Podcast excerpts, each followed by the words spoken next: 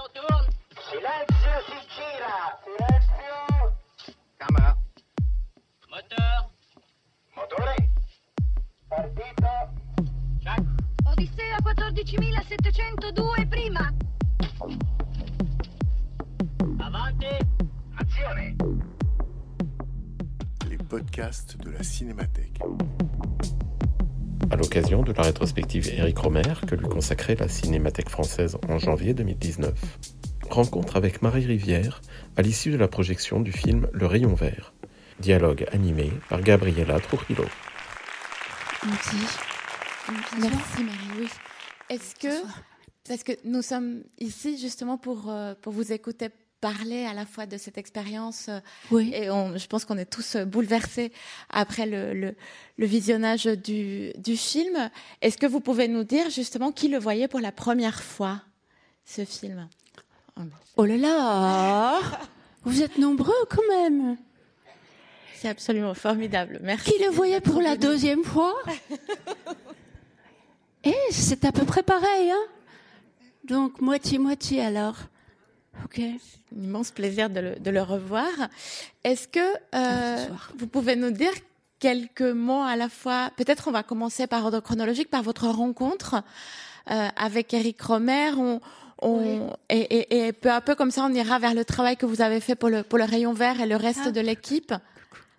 Est-ce Oui. que comment comment s'est fait la première rencontre avec euh, avec Eric Romer? Merci.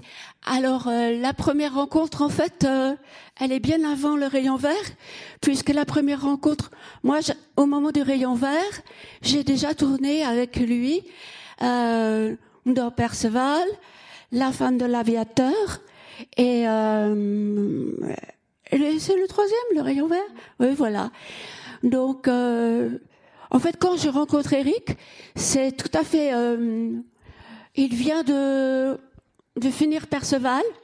Non, je, je travaille avec lui dans Perceval déjà. Euh, je, je l'ai rencontré en lui écrivant une lettre et il m'a reçu.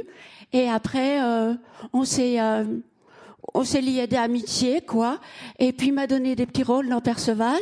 Et là, j'ai rencontré tout le monde, Fabrice, euh, Ariel et, et tout ce qui constituait sa bande du moment. Après, euh, j'ai fait la pièce avec lui, euh, Catherine de Heilbronn avec Pascal Augier. Et puis après, bon, on se connaissait bien. Elle vous aimiez beaucoup. Fabuleux. Elle était formidable. Mm. Hein? Toute la... euh, Toute la pièce, hein? Tout, tout. Ouais, Inoubliable. c'est vrai, hein? Parce que moi aussi, je l'ai revue. On, on était moins nombreux qu'aujourd'hui. Et euh, c'était euh, extraordinaire, c'est vrai. Elle était formidable. Donc, et après ça, il se relance dans une nouvelle série qu'il appelle la, la série des comédies et proverbes, où là, il va beaucoup travailler. C'est-à-dire, tous les ans, chaque, euh, une fois par an, il y avait un nouveau film pendant six ans. Euh, il y aura six films dans la comédie et proverbes. Ça commence avec La femme de l'aviateur, dont je fais partie. Et puis après, euh, Le beau mariage. Et puis après, je sais plus quoi. Euh, bah si, Les nuits de la pleine lune. Et puis après, euh, eh ben, on, se retrouve après Les nuits de la pleine lune. On se retrouve pour Le rayon vert. Il passe des lunes de la pleine lune, qui est un film vraiment très construit, où ils ont beaucoup travaillé avec Pascal et Fabrice. Et euh, il veut changer. Et il veut faire quelque chose euh, qui est où il n'y aura justement pas son texte, pas tout ce travail, et où ce sera plus spontané, plus improvisé, quoi. Donc euh, c'est quelque part un film qu'il veut faire de façon indépendante, sans production, avec son argent, et euh, s'affranchir de toute euh, pression, donc garder la liberté, et même la liberté de pourquoi pas renoncer s'il trouve que le film finalement s'avère, euh, bah, ça donne rien. En fait, moi, j'ai toujours cru que ce film, c'était un vrai film, qu'on allait de toute façon le premier jour où on avait tourné, que c'était pour tout le temps, quoi, que c'était, c'était, euh, c'était lancé, c'était un film. Et euh, j'apprends par euh, Sophie Matigneux, qui est la chef-op euh, du Rayon Vert, que elle me dit comme ça. D'ailleurs, j'ai, je, vois- je lui ai retranscrit ce qu'elle m'a dit cet après-midi au téléphone parce que elle habite en Allemagne, donc elle pouvait pas venir. Elle m'a parlé au téléphone. J'ai pris des notes. Et elle dit, mais non, nous, on savait pas si ça allait être vraiment un film. C'est-à-dire pendant deux jours, on a filmé les premières séquences à Paris, qui sont dans le jardin, là où il y a des statues, et euh, où je viens déjeuner, euh, rencontrer euh, la, la, ma, une copine qui, qui euh, bon voilà, elle me demande ah ouais, et là je lui annonce que je suis larguée et que je sais pas où partir en vacances. En fait, c'était deux jours d'essai pour la, la chef op. Eric lui avait dit, on va faire deux jours d'essai, et puis après, euh, on saura, euh, je vous engage ou pas. Donc elle a attendu 48 heures après ces deux jours, parce qu'il fallait que la pellicule soit développée. C'était très long. C'était du 16 mm. On travaillait avec le laboratoire Éclair. Et alors, eh ben, on a continué. Eh ben, moi, je trouvais ça normal.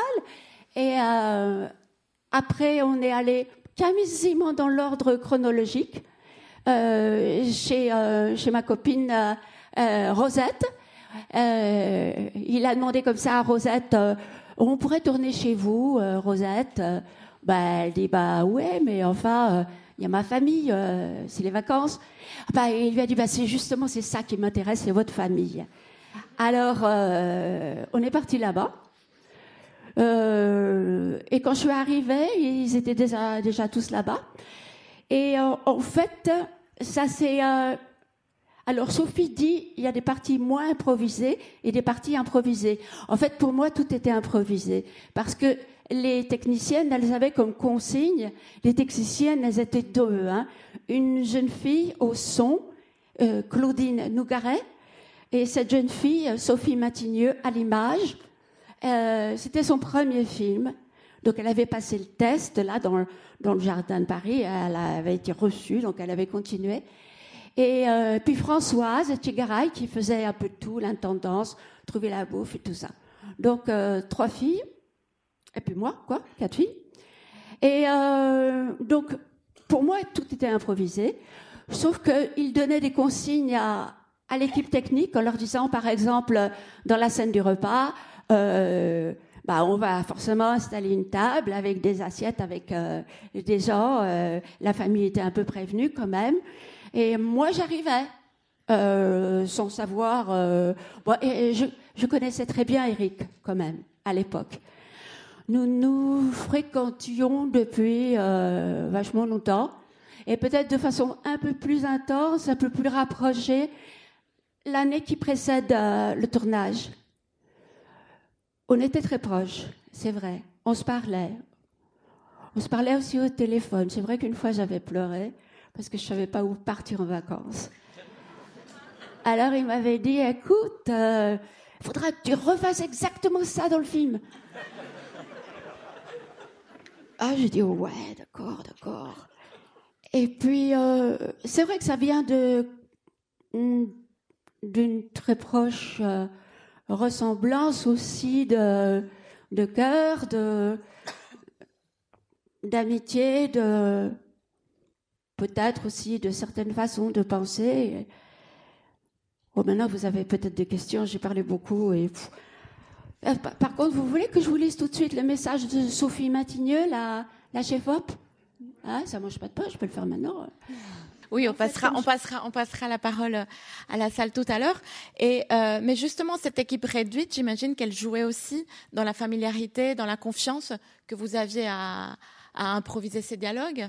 Cette équipe aussi très féminine? Oui, oui. Enfin, ça m'aurait pas dérangé euh, davantage si les- ouais, si l'équipe avait été euh, été plus euh, plus nombreuse, parce que de toute façon, la chose c'est que je connaissais très bien Eric. On se connaissait quoi, bien et on, on- enfin des choses sans, sans sans trop parler quoi, si vous voulez. Il y a des fois où on se comprend sans parler, parce que je suis pas très bavarde. Ah oui, il avait été super étonné en fait que après le rayon vert, il était super fier de moi parce qu'il m'avait dit. euh, bah, c'est bien, t'as parlé, hein, parce que je veux dire, d'habitude, dans la vie, avec toi, les conversations, ça tourne plutôt court. Alors, Sophie, qu'est-ce qu'elle dit?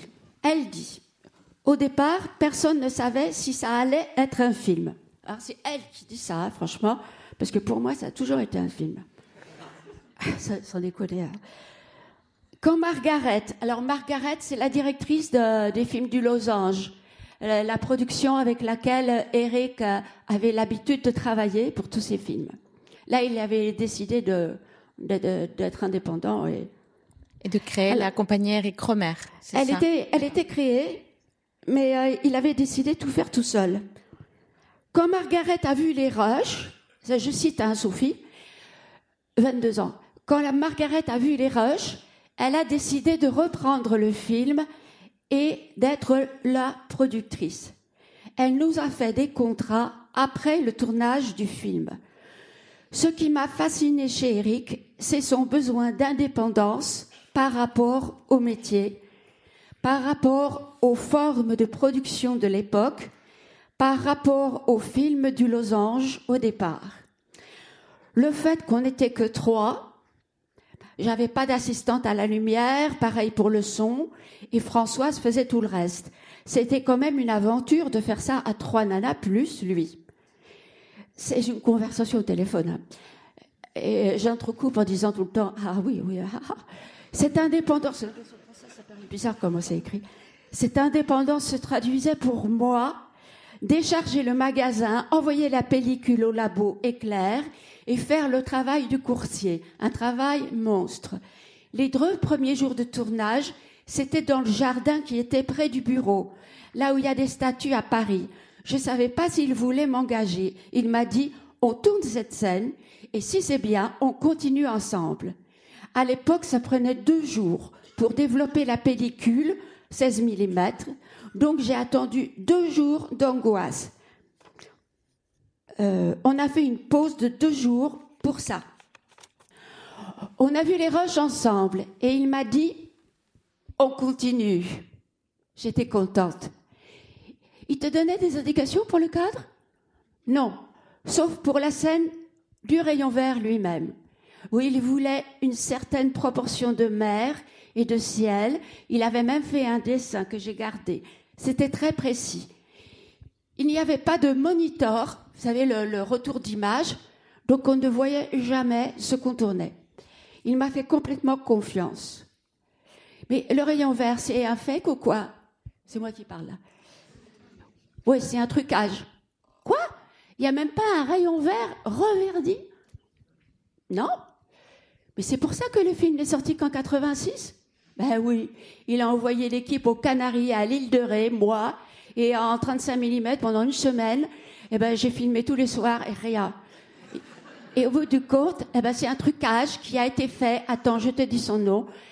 Monsieur Christian Guillon. C'était un très bon truquiste, c'était un copain à moi. C'est Sophie qui parle. Ma question. Elle était lourde, la caméra. Non, c'était du 16 mm, 12 kilos. Ah bon, mais moi j'avais l'impression qu'elle était lourde, parce que quand on a tourné la chambre euh, aux, aux amours, là, euh, là où ça fait la grosse vague, elle avait dit qu'elle en avait marre, que je prenais trop de temps. En plus, Eric était parti déjeuner chez lui, donc elle n'en pouvait plus. Mais non, mais attends, on avait un zoom horrible, très lourd. Il faisait pencher la caméra vers le bas. Donc j'ai raison. Le problème, c'est qu'on n'avait pas d'objectif fixe, parce qu'on n'avait pas d'argent.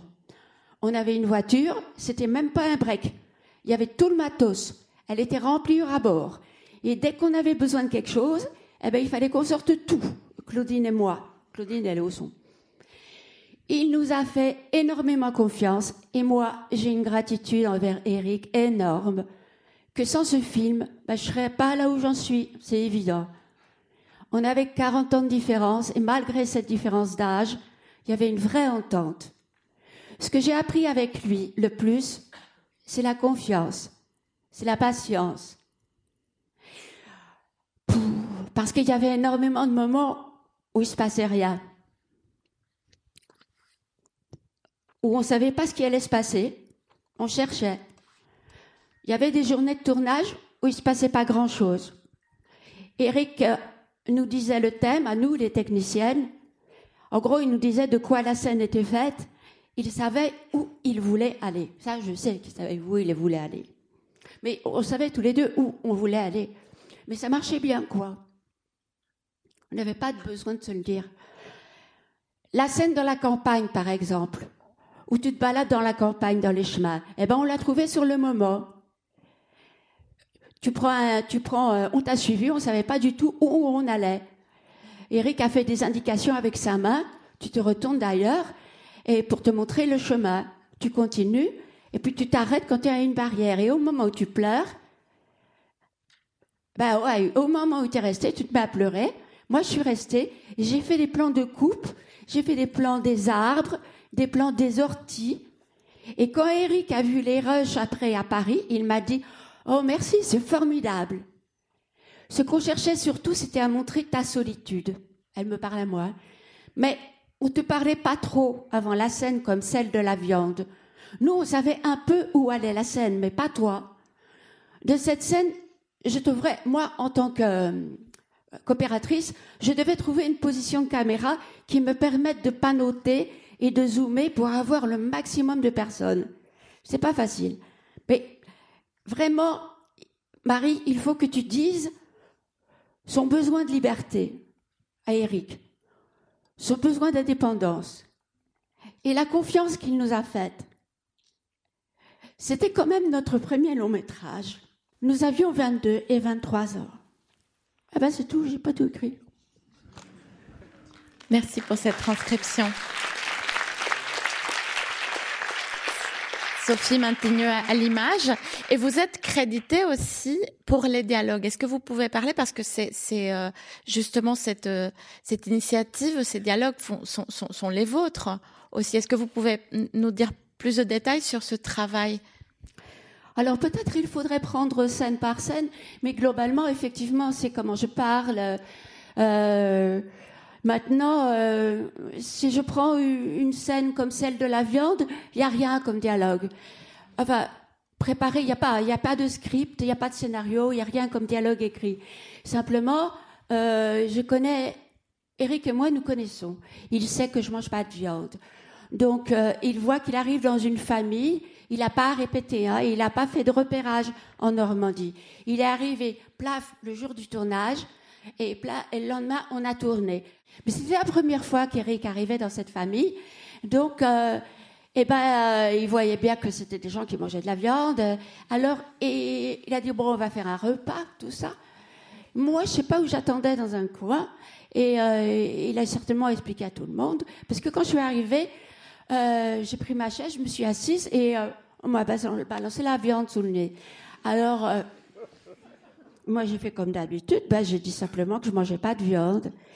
Mais comme les autres, ils étaient au courant, la famille de Rosette et Rosette elle-même, qu'on faisait, euh, qu'on tournait un film, eh ben, évidemment, ça, ça fait parler les gens aussi, hein.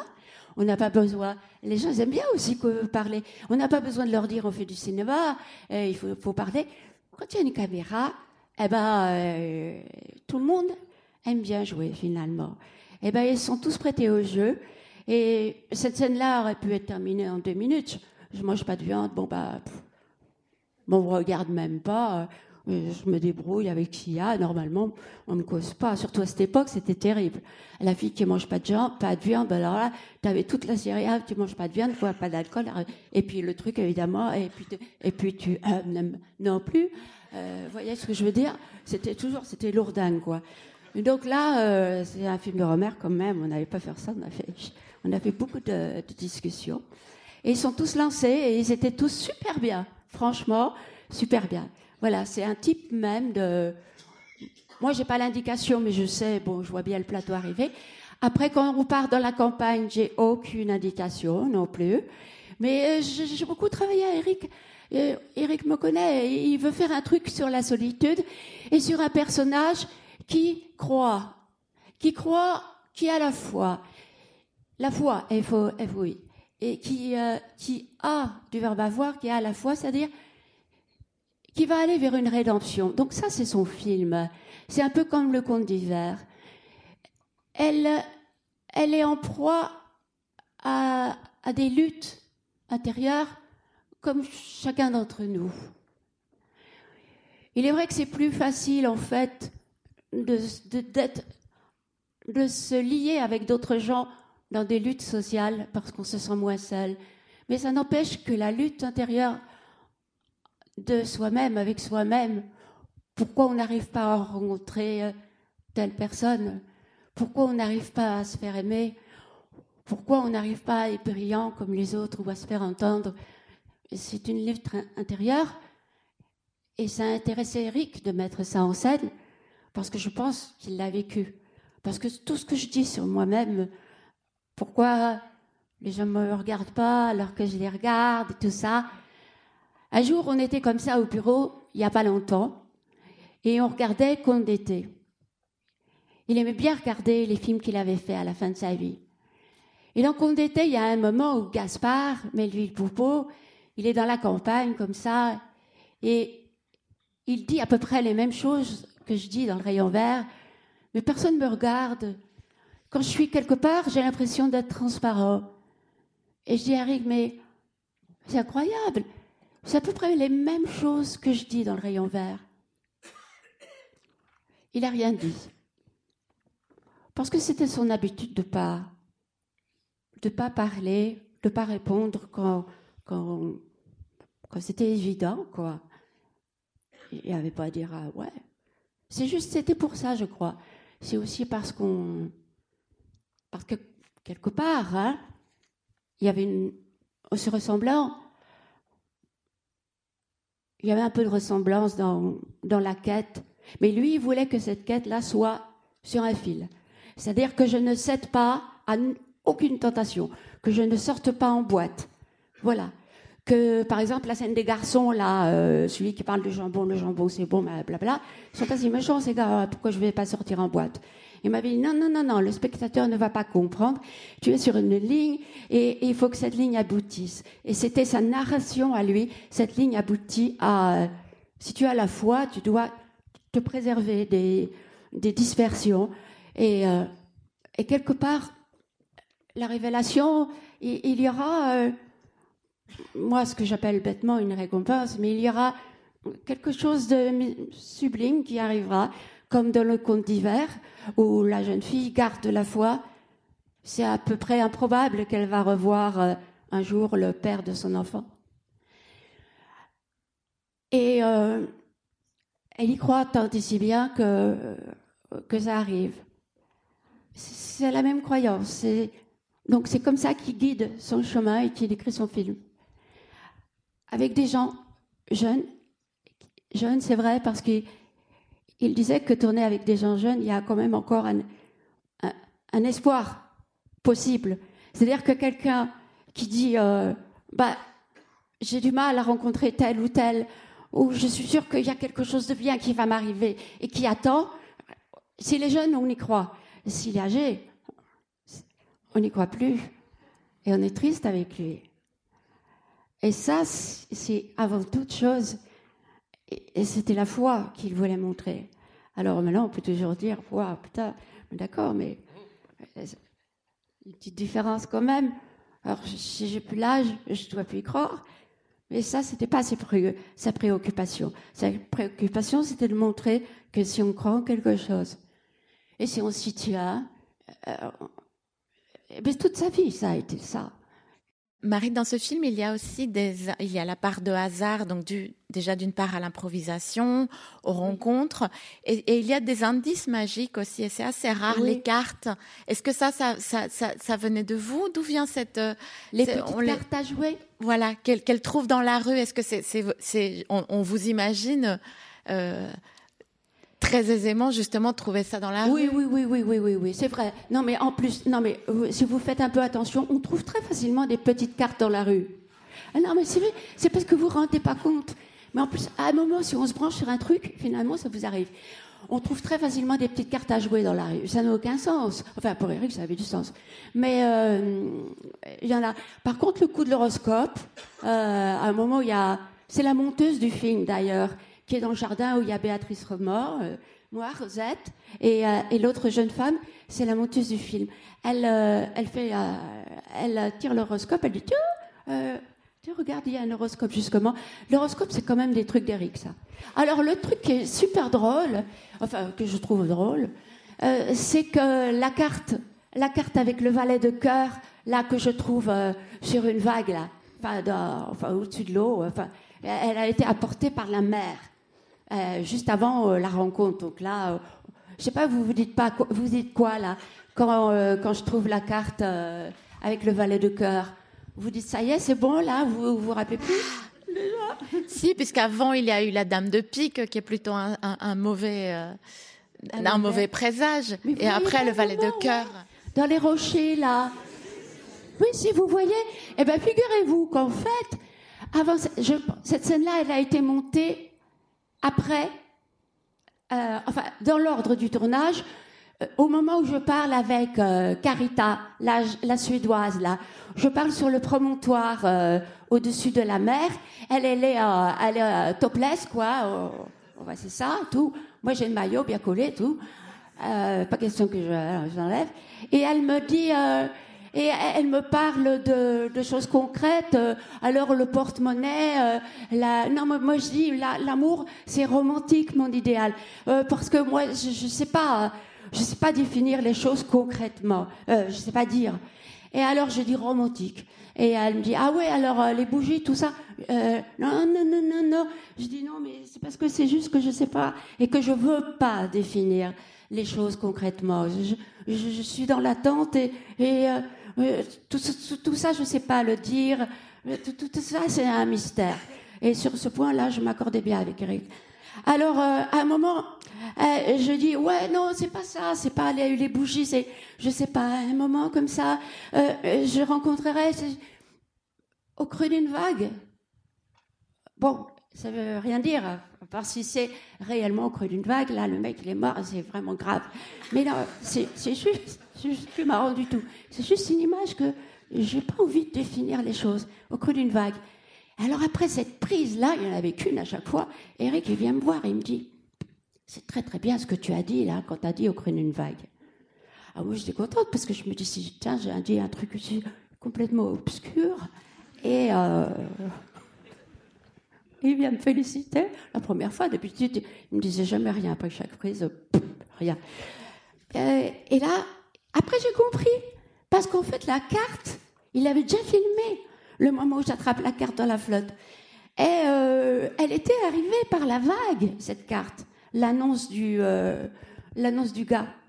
Ah ben, j'ai trouvé ça quand même extraordinaire, que moi j'étais dire ça, et qu'en fait, il avait déjà filmé. Donc ça fait quand même petite émotion quand même, non? Pas de, Et, et, euh, de, pas de, de cœur qui se parle, quoi.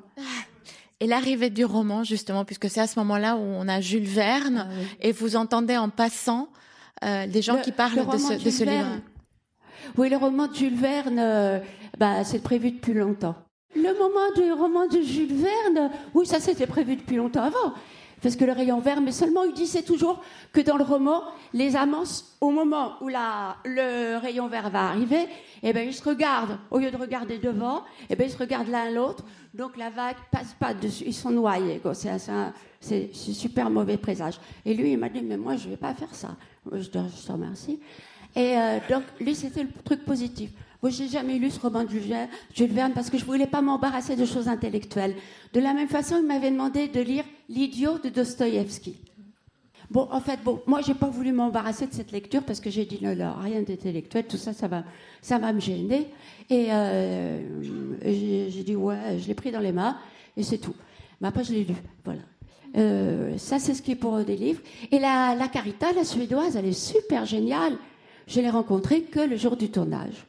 Elle est formidable, cette fille. Elle m'a donné beaucoup, beaucoup. Sans elle, les scènes n'existeraient pas, puisque c'était en live, c'était en vrai. Elle me disait des trucs et je les recevais. Mais je les recevais vraiment comme si j'étais, euh, comme si c'était dans une conversation directe, comme s'il n'y avait pas de caméra. Il y avait juste le regard d'Eric. Et c'est vrai que c'est ça qui me faisait vivre, qui me faisait parler, en fait. C'était le regard d'Eric.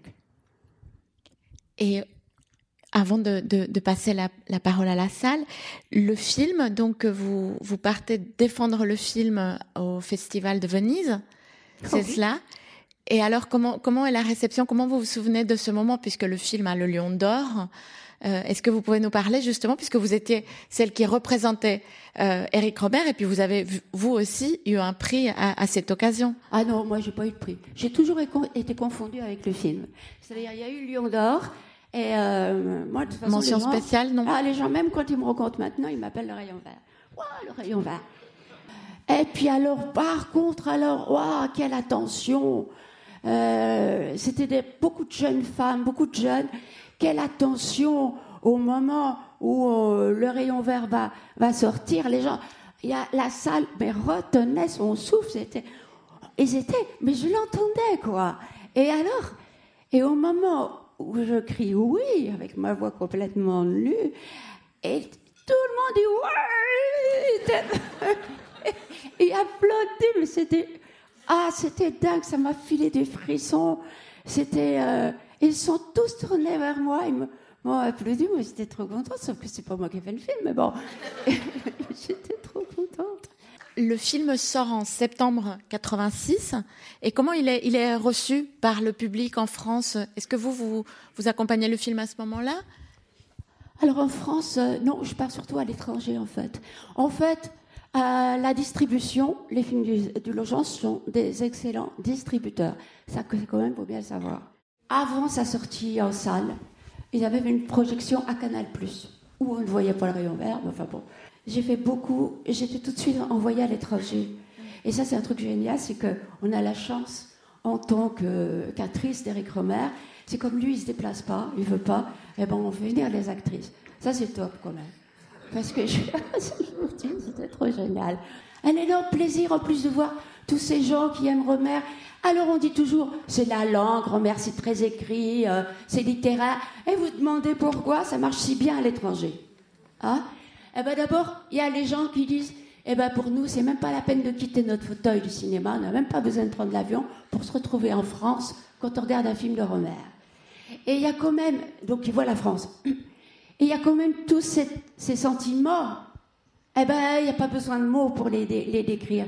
Les, gens à Buenos Aires, à Mar del Plata, qui m'ont expliqué dans leur langage que ce qu'ils aimaient, c'était euh, toutes ces explications que Jacques, Jacques donnait parce qu'elle luttait avec elle-même pour trouver la, vérité et que à la fin elle pleurait, elle comprenait ça tellement bien avec leur cœur.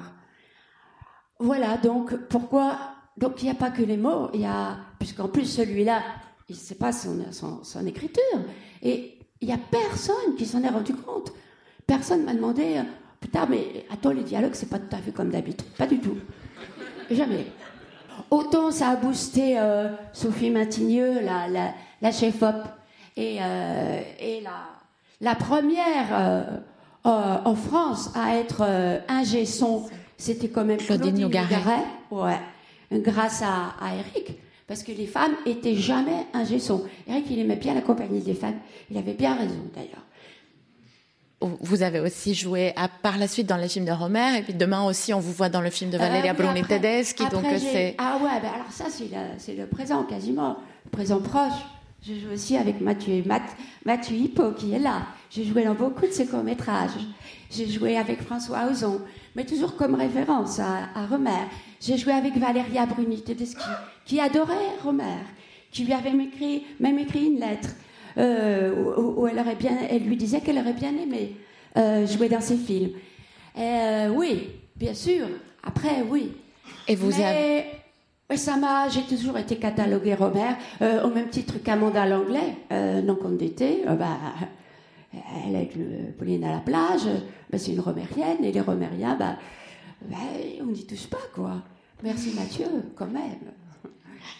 Et vous avez aussi, euh, mercredi dernier, vous nous avez présenté un film que vous avez dirigé. Est-ce que Ah vous oui, pouvez oui, nous oui, dire quelques mots justement parce que c'est c'est un témoignage précieux, ce sont des, C'est de très belles images. Est-ce que vous voulez nous, nous, nous dire un Des peu belles plus images mais par sur- la- le contenu Oui. En fait, euh, vers la fin de sa vie, en 2007, euh,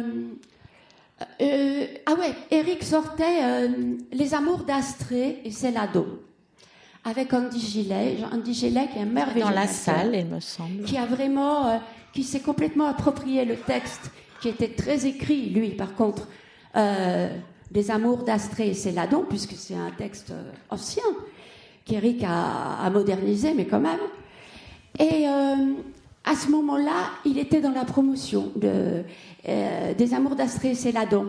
Et euh, l'agence France Presse lui avait fait des photos où il était vraiment pas beau. Et il me montre la photo un jour, il me dit Regarde. Ah, je dis Ouais, en effet, putain. Alors j'ai dit, viens, j'avais un petit appareil photo dans ma poche, à peu près comme celui que tu as, Mathieu, ça doit être celui-là. Et euh, je dis, je vais essayer de te faire une photo. Alors euh, je l'installe près du, euh, dans le bureau, là, près de la fenêtre, pour qu'il soit bien éclairé quand même. Parce que sur la photo de l'AFP, il était juste derrière le bureau et c'était pas joli. Alors je lui fais une, une photo près de la fenêtre et il était joli. Enfin, euh, il avait quand même, il avait son âge, mais quand même, il aimait bien, quoi. Il, il- s'aimait bien, et moi je trouvais que c'était joli. Donc après ça, ça m'a encouragée, Ben, et, je me suis lancée un jour. Je me suis dit, ben, peut-être s'il aime bien que je le photographie, qu'il aimera bien que je le, filme. C'était risqué, hein. J'étais super pote avec lui, mais quand même, c'était toujours grand respect. On pouvait se prendre une rasade, franchement facile. hein. Jour, je lui t'accepterais pas euh, une fois que, euh, enfin, je sais pas quoi, mais si tu veux que je te filme. Alors il a dit oui, il a dit oui, il voulait bien. Mais j'ai trouvé ça super. Donc je l'ai filmé avec son accord. Et, mais par contre, quand il voulait. Alors je venais avec la caméra, parfois. Parfois je repartais sans avoir rien fait. Et euh, parfois il me disait ouais bon d'accord je veux bien. Alors c'était souvent au bureau parce que le bureau c'est sa deuxième vie. Euh, Il y a chez lui et il y a au bureau.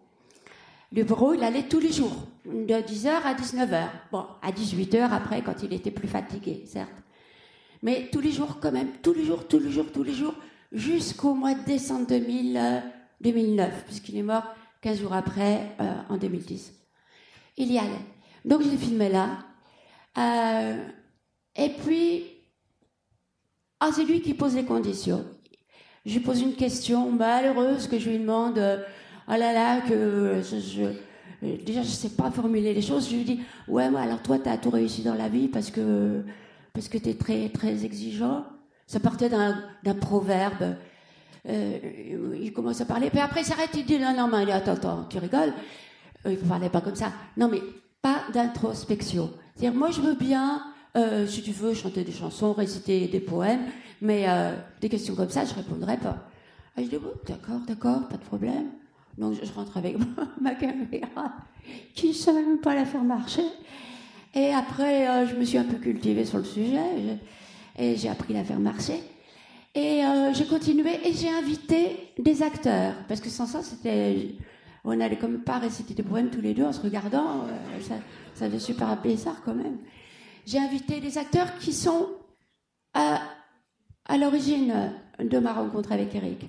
Moi, mon souvenir avec Eric, c'est quand on était au bureau, la première fois qu'il m'a fait venir, il avait juste fini Marquis d'eau. La deuxième fois qu'il m'a fait venir, il était tout seul.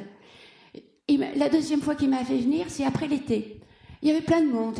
Il y avait Fabrice, il y avait Ariel, il y avait Pascal Augier, il y avait plein de monde. Et Fabrice était là, il chantait du James Brown. C'était la folie, c'était super excitant. Et Eric écrivait son Perceval dans son coin. Pendant ce que là, nous, dans le petit bureau, on dansait avec Fabrice. Et c'était, euh, ah, c'est une époque qu'il a adorée. Et j'avais envie de faire venir Fabrice, qui n'était pas venu au bureau voir Eric depuis vachement longtemps. Et je tenais vraiment à ce qu'il revoie Eric. Donc, je l'ai fait venir là pour mon film. Alors là, bon, Fabrice, il parle beaucoup, hein. Donc, euh, bah, ça tient quand même bien euh, une demi-heure dans le film. Et j'ai fait venir Ariel aussi. Ariel, elle venait quelquefois, même en 2006-2007. Elle venait. Et euh, elle, elle a tout de suite compris le truc, qu'il fallait pas poser de questions. Elle a tout de suite dit, bon alors, on va chanter des chansons. Et elle a commencé par, en entrant par réciter Molière, euh, Les femmes savantes. Je sais pas pourquoi je l'ai pas gardé, c'était très bien. Après, elle a dit, bon, on va chanter une chanson. Et après, donc, on a chanté, non, non, on va dire un poème. Donc, elle avait tout juste. donc, euh, Eric était partant, il a fait la séance. Et après, après, chantait des chansons et récitait des poèmes. Ils ont parlé quand même de choses profondes. Ils ont parlé de mariage et de choses que j'ai jamais entendu Eric dire ailleurs, sur la tentation, sur le fait que le mariage, bah, c'est quand même, euh, euh, ça, concrétise quoi La volonté de rester fidèle et de ne pas se disperser. Voilà, parce que il, il admet qu'on peut être tenté par n'importe quelle femme. Il y en a tellement. Et que votre femme peut être tentée par n'importe quel homme, bien sûr. Il y en a aussi beaucoup et qui sont plus beaux que lui. Donc il faut avoir cette fidélité-là, ça se gagne, voilà. Il a raison, c'est vrai, ça se gagne. Maintenant, euh, il avait comme. Bon, c'est vrai. J'ai pas fait le même chemin et. Mais j'aurais jamais pu faire le même chemin. Rester toujours avec la même personne et sous prétexte que ça se gagne. euh, chacun ses choix. Et, bon, c'est le sien. Et, mais il faisait des films, donc c'est. Il en faisait des films, donc c'est merveilleux. Il a toujours vécu en travaillant, même, jusqu'au bout. Il a, en 2009, il, il a fait son dernier court métrage quand même en 2008, 2009. Euh, bah, bravo, euh, quand même. Et il écrivait euh, un livre sur la comtesse de Ségur qui dit qu'il a alimenté parce que le souci du détail, Eric, c'est le détail. C'est vrai, il a raison. Quand je vois, quand je vois la scène de, de la de l'ami de mon ami, où ces rencontres, euh, où tout à coup, euh, les gens se rencontrent alors que c'est pas prévu.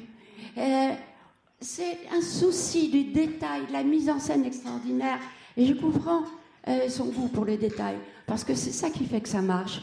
Et pour un homme qui avait son âge, arriver à faire des scènes qui sont oh, comme un jeu, comme un jeu de piste où tout le monde se retrouve, je trouve ça extraordinaire quand même. Si quelqu'un a en tête la, la scène de l'ami de mon ami, Qui est le, le film qui suit justement le, Ah, le, le le- film le rayon vert. C'est celui juste après. Ah, c'est la sixième des, des comédies à proverbes. Bien, donc c'est vrai que dans tous les films, il n'y a pas cette recherche de, de, de la grâce de, qui, qui, qui va tomber et qui va être positive, puisqu'il n'y en a pas dans la pleine lune, il n'y en a pas dans l'ami de mon ami, c'est plus léger.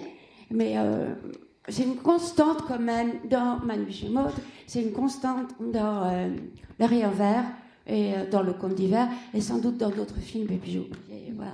J'ai j'ai quelque chose que j'ai trouvé très beau, que j'ai trouvé dans le livre justement, dans la biographie d'Éric Romer publiée par Antoine Debec et, et- et Noël Herpe, où euh, Jean-Luc Godard envoie un, un- un mot à Éric Romer après la sortie de- du Rayon Vert, où il parle justement euh, de vous en disant euh, Marie Rivière, dont l'invention n'a d'égal que sa probité.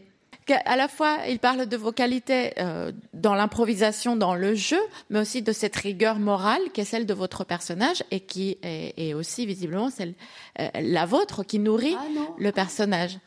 Ah non, mais moi je croyais que la probité c'était de fournir beaucoup de choses. C'est pas ça?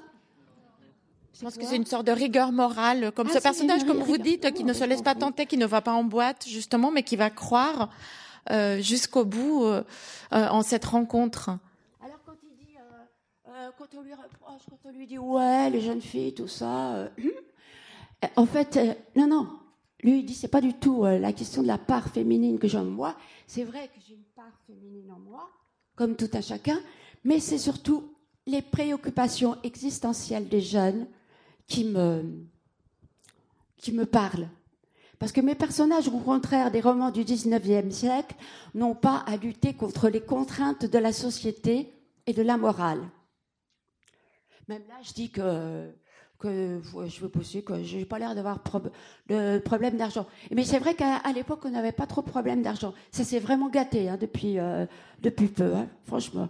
Donc ces gens-là, ces jeunes luttent avec eux-mêmes et avec le monde pris comme quelque chose de plus abstrait. Donc ils se donnent une direction, une règle de vie à laquelle ils se tiennent, ces jeunes, en se disant que le hasard n'arrive pas dans la dispersion, dans les comportements, mais au contraire en se fixant une morale, un but et en s'y tenant. C'est un peu, l'idiot qui est toujours sur sa réserve devant la débauche, dans l'alcool surtout, de cette société bourgeoise russe en perdition. Et Eric croit que la rencontre merveilleuse viendra si on sait l'attendre. Ah, donc Conte d'hiver, euh, elle dit, la, personnage, euh, elle dit, euh, incarnée par Charlotte Véry, que j'adore, Euh, non, c'est pas. c'est- son mec qui lui dit Si j'étais Dieu, je te chérirais tout particulièrement. Alors pourquoi? Parce qu'elle est entrée dans une église, parce que sa, petite fille, elle voulait voir la crèche. Eh ben, elle a été en un instant, et elle le dit. Ça s'est fait en un déclic. Et ça, c'est un mot que vous trouverez souvent dans les films de Romer. J'ai pris ma décision en un déclic. Et ça, il adore toujours. Les, dans ses films, les personnages prennent leurs décisions en un déclic. Parce qu'ils ont une révélation. Elle est entrée dans l'église pour, sa- pour montrer la crèche à sa fille. Et tout à coup, elle a été foudroyée par la foi. Eh ben, vous vous imaginez qu'au restaurant, il y, a, il y a quelques jours, tiens, justement, que j'ai présenté mon film, je vais manger avec une fille de Mexico, une réalisatrice, et elle m'explique comme ça qu'elle a vu le rayon vert, euh, qu'elle a vu le conte d'hiver, et que en regardant le conte d'hiver, elle a été foudroyée par la foi. Elle est devenue religieuse, elle est devenue catholique. C'est un peu la même chose. hein. Alors, Eric s'imagine que si le choix est divin, la conclusion le sera. Ça pourrait être sa part de rêve à lui, le moment où, en effet, tout n'est peut-être qu'un songe. Ouais, parce qu'il y a quand même ce truc-là chez Eric. Il a dit que si on regarde bien ses films, il y a toujours un moment où tout n'est peut-être qu'un songe. Alors moi j'ai en tête la femme de l'aviateur où le jeune homme s'endort, il y a un gros zoom qui revient, il dort. Effectivement, tout n'est peut-être qu'un songe. Catherine de Hellbronn de Kleist, évidemment, tout n'est peut-être qu'un songe. Alors peut-être que dans le rayon vert, tout n'est peut-être qu'un songe à partir du moment où elle entend les gens qui parlent du rayon vert, euh, euh, cette fille-là qui est très simple et tout. Bon, ben c'est moi, donc elle se met à rêver que pour- pourquoi pas. C'est quand même une constante chez lui. Je sais pas, je, je sais pas. Il dit que la jeunesse est toujours victorieuse parce qu'elle est toujours tournée vers l'avenir. non, c'est bien. C'est bien, mais seulement euh, on fait à part, euh, on met à part le contexte social. Parce que maintenant, je suis grande, j'ai des enfants qui sont jeunes et euh, croyez-moi, euh, ben, je vais pas faire vais pas apprendre ça à personne. Mais euh, ils sont tournés vers l'avenir et c'est pas facile l'avenir. C'est vrai que dans ces années-là, l'avenir était beaucoup plus ouvert. Donc on peut dire ça. Et le fait de revendiquer la jeunesse, ça me fait penser au genou de Claire. Vous connaissez le genou de Claire? Alors on parle toujours de cette fin où, euh, où le mec, la Briali, caresse pendant longtemps le genou de Claire. Euh, elle pleure. euh, c'est assez indécent euh, parce qu'il lui révèle que bah euh, tu t'es trompée, ma petite. euh, ton mec, il est en train de courir avec une autre fille. Donc elle pleure, elle pleure, elle pleure. Tout le monde pense que c'est ça, la fin. C'est ce vieux con qui lui explique que bah, son mec, il n'est pas fidèle. Eh bien, c'est pas ça, la fin. La fin, c'est la jeunesse.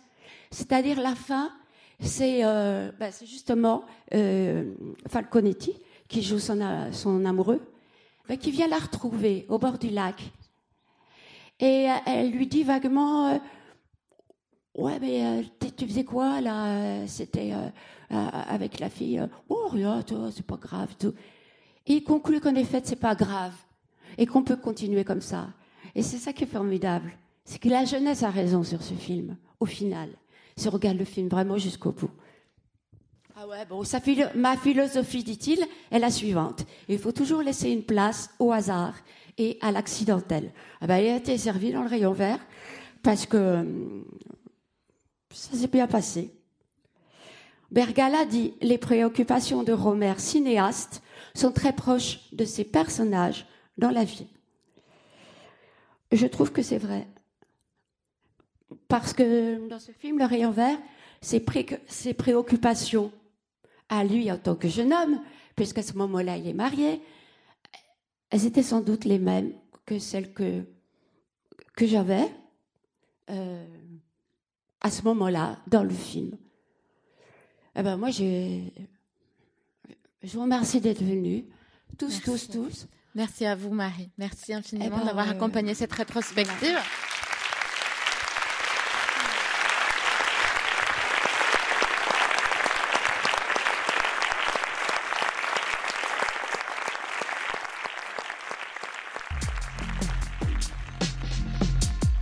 Les podcasts de la Cinémathèque française.